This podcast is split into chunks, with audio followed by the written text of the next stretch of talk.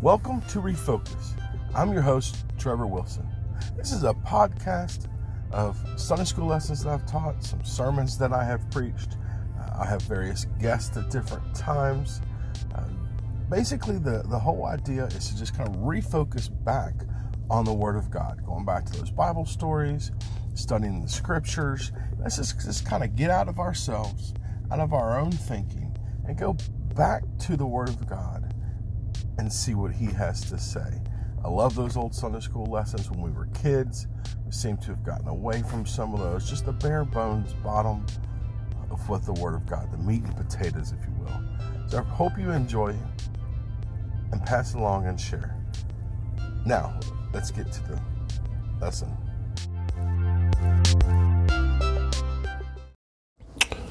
Hello again, Steve Wilson, and we're back um, in uh, the book of Matthew again.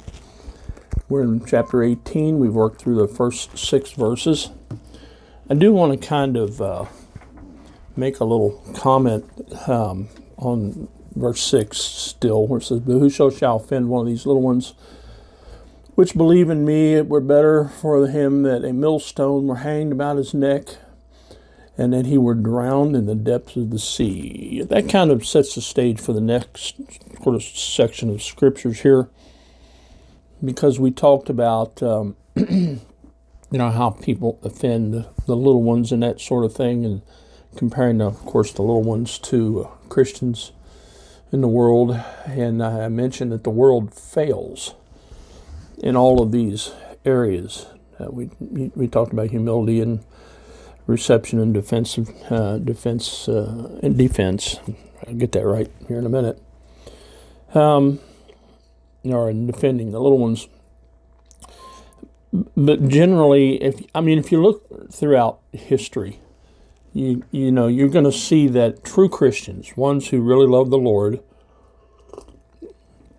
who've been born again, um, who've trusted Christ and have stood on the principles of Scripture and the things that they've been taught. Um, and you see how they've been treated. They've always been persecuted. Now, I know there's a lot of people throughout history, different uh, sects, um, nations, uh, sexes. Of course, skin color is a big thing. People have been persecuted, put down for those reasons, and enslaved and mistreated and abused and all that sort of thing. But what I have found, at least in, in my research, is that over time, the most consistently abused um, has been Christians. It happens, you know, in every age. You know, you know the Israelites, to, to begin with, of course, in the Old Testament, were always persecuted. They were hated by all the other nations. Uh, Christians during, you know, during the first few centuries, you know, they were, well, not just first few centuries, all the way through, were persecuted. I, and I know when you look at history and you look at the uh, you know, the wars, the, the crusades and things like that. And they, you know, they, they crusaded supposedly in the name of Christ. They carried the cross and all that sort of thing. I think a lot of them, those people were deceived, but that was an that was a tool of the devil, and it never was about the Christians and the Muslims. Uh, those were, you know, the, the even the so-called Christians then were were uh, misled and, and, and, and I think had Satan behind them. Because that's not the way a Christian acts. That's not the way a Christian believes. We may, we may not, we may believe the Muslims are wrong, but we don't kill them for it. Uh, in, in, in, in truth, both of those factions were, pro, were opposed to true Christianity. They really didn't like those who were truly following Christ, and the ones who were truly following Christ wanted nothing to do with crusades. But that's just one period of time. You know, of course, the Catholic Church is one of the biggest perpetrators of evil against Christians. You know that with the uh, all, all the different things that, that they did um, with the trials and the inquisitions, tortures. So many, you know, when you read the books like Foxe's Book of Martyrs, Martyr's Mirror, some of those, that's when you learn about how people were persecuted for their faith. And that's always been true. People have always been persecuted for their faith. And by and large, it's been Christians persecuted by somebody. Um, he, he goes on in verses, uh, starting in verse 7, he says, Woe unto the world because of offenses. For it must needs be that, that offenses come. In other words, when you live in a world of good and evil, and when you know when Satan is unbound, you're gonna you know there's gonna be battle. There's gonna be offenses. There's gonna be persecutions. So he's saying you know that's the way the world is because we you know we're fallen man, and so that evil is always going to be present till the Lord comes back, puts an end to it. But he says, "Woe to that man by whom the offense cometh." And he goes on and does this section about it says, Wherefore, if thy hand or foot offend thee, cut them off and cast them from thee. It's better for thee to enter into life halt or maimed rather than having two hands or two feet to be cast into everlasting fire. Thine eye offend thee, pluck it out, cast it from thee. It's better for thee to enter into life with one eye rather than having two eyes to be cast into hell fire. Take heed that you despise not one of these little ones. You know, we need to be very careful because I do believe some true Christians have been caught up in this and have persecuted other Christians as a result of it. And I'm, and I'm going to say something right now that that's probably going to upset some of my dear friends. I have a lot of close friends. I'm a Baptist. Always, you know, I, am you know, I'm a Baptist by choice, um, not because I was raised Baptist but because I've studied the various religions and their beliefs and what Scripture teaches, and I believe the Baptists are the ones who've got it right. You can argue with me about that if you want to, but but but my position is this. Even though I'm a Baptist, will always be a Baptist. That doesn't cause me to exclude others from the cause of Christ you know, I, I have a lot of friends who are not Baptists. I have friends who are even Catholic, but of course I have charismatic friends.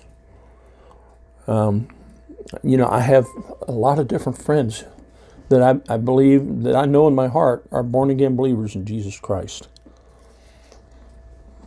I believe they are in spite of what they've been taught. They've been, at least been taught to put their, their faith in the Lord Jesus Christ, to trust in the shed blood of Jesus Christ for their salvation. I've gotten to know them well enough to, to say that I believe they're Christians. So, having said that, I tolerate them. Maybe tolerate is a bad word, but I accept them as brothers and sisters in Christ. I accept them with their flaws, with their faults. I do things with them some of my Baptist brethren wouldn't do. I get criticized that I uh, will attend, you know, I have a singing group. We'll go sing wherever we're invited to come and sing, and I get criticized for that. If I'm invited to preach somewhere, I don't care where it is, I'll go preach the gospel. Any opportunity I have to preach the gospel, I'm going to do it.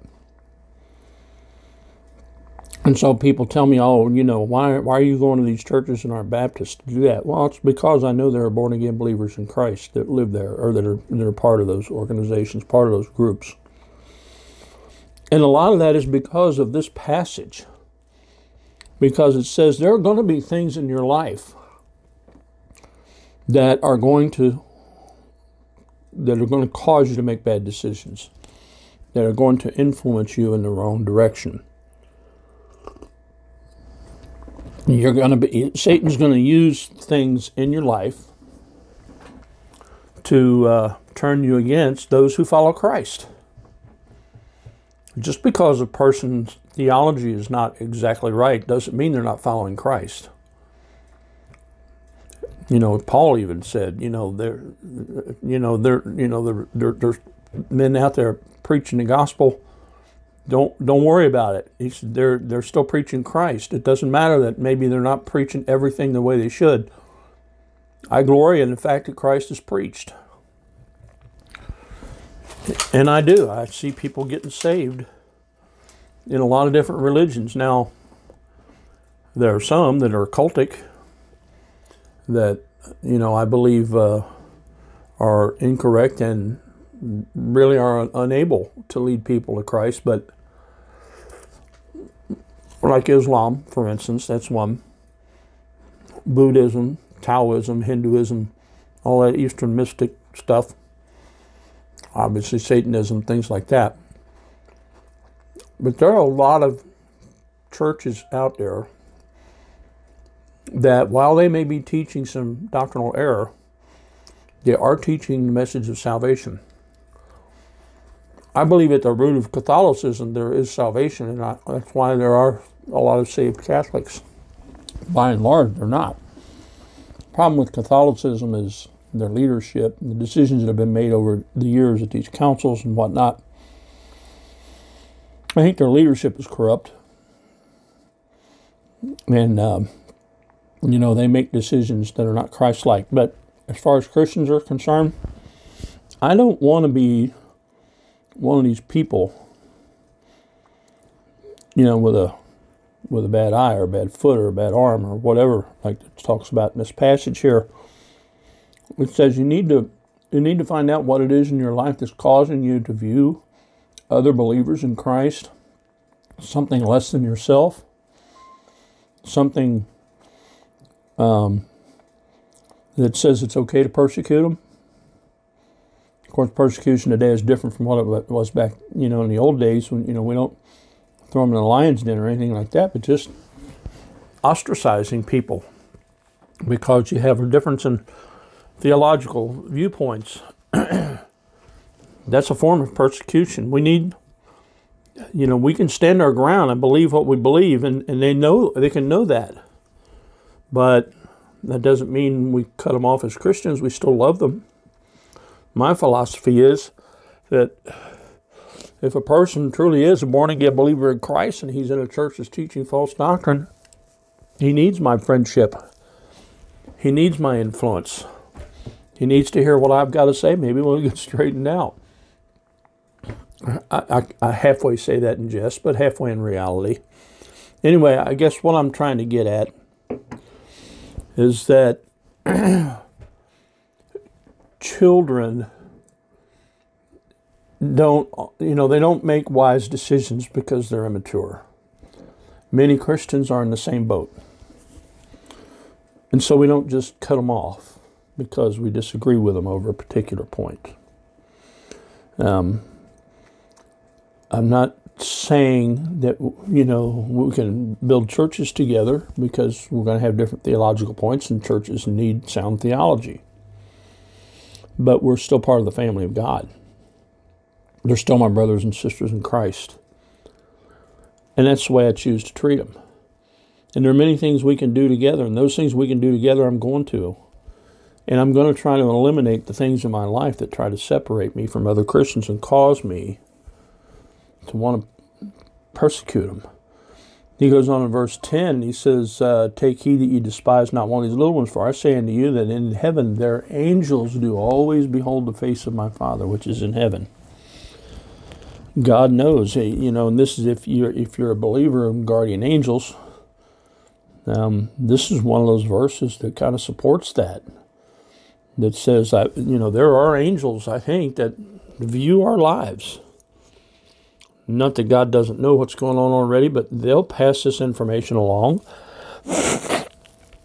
He uses them to monitor things that occur during life, and he talks about how sometimes they appear before us and we may not even realize it.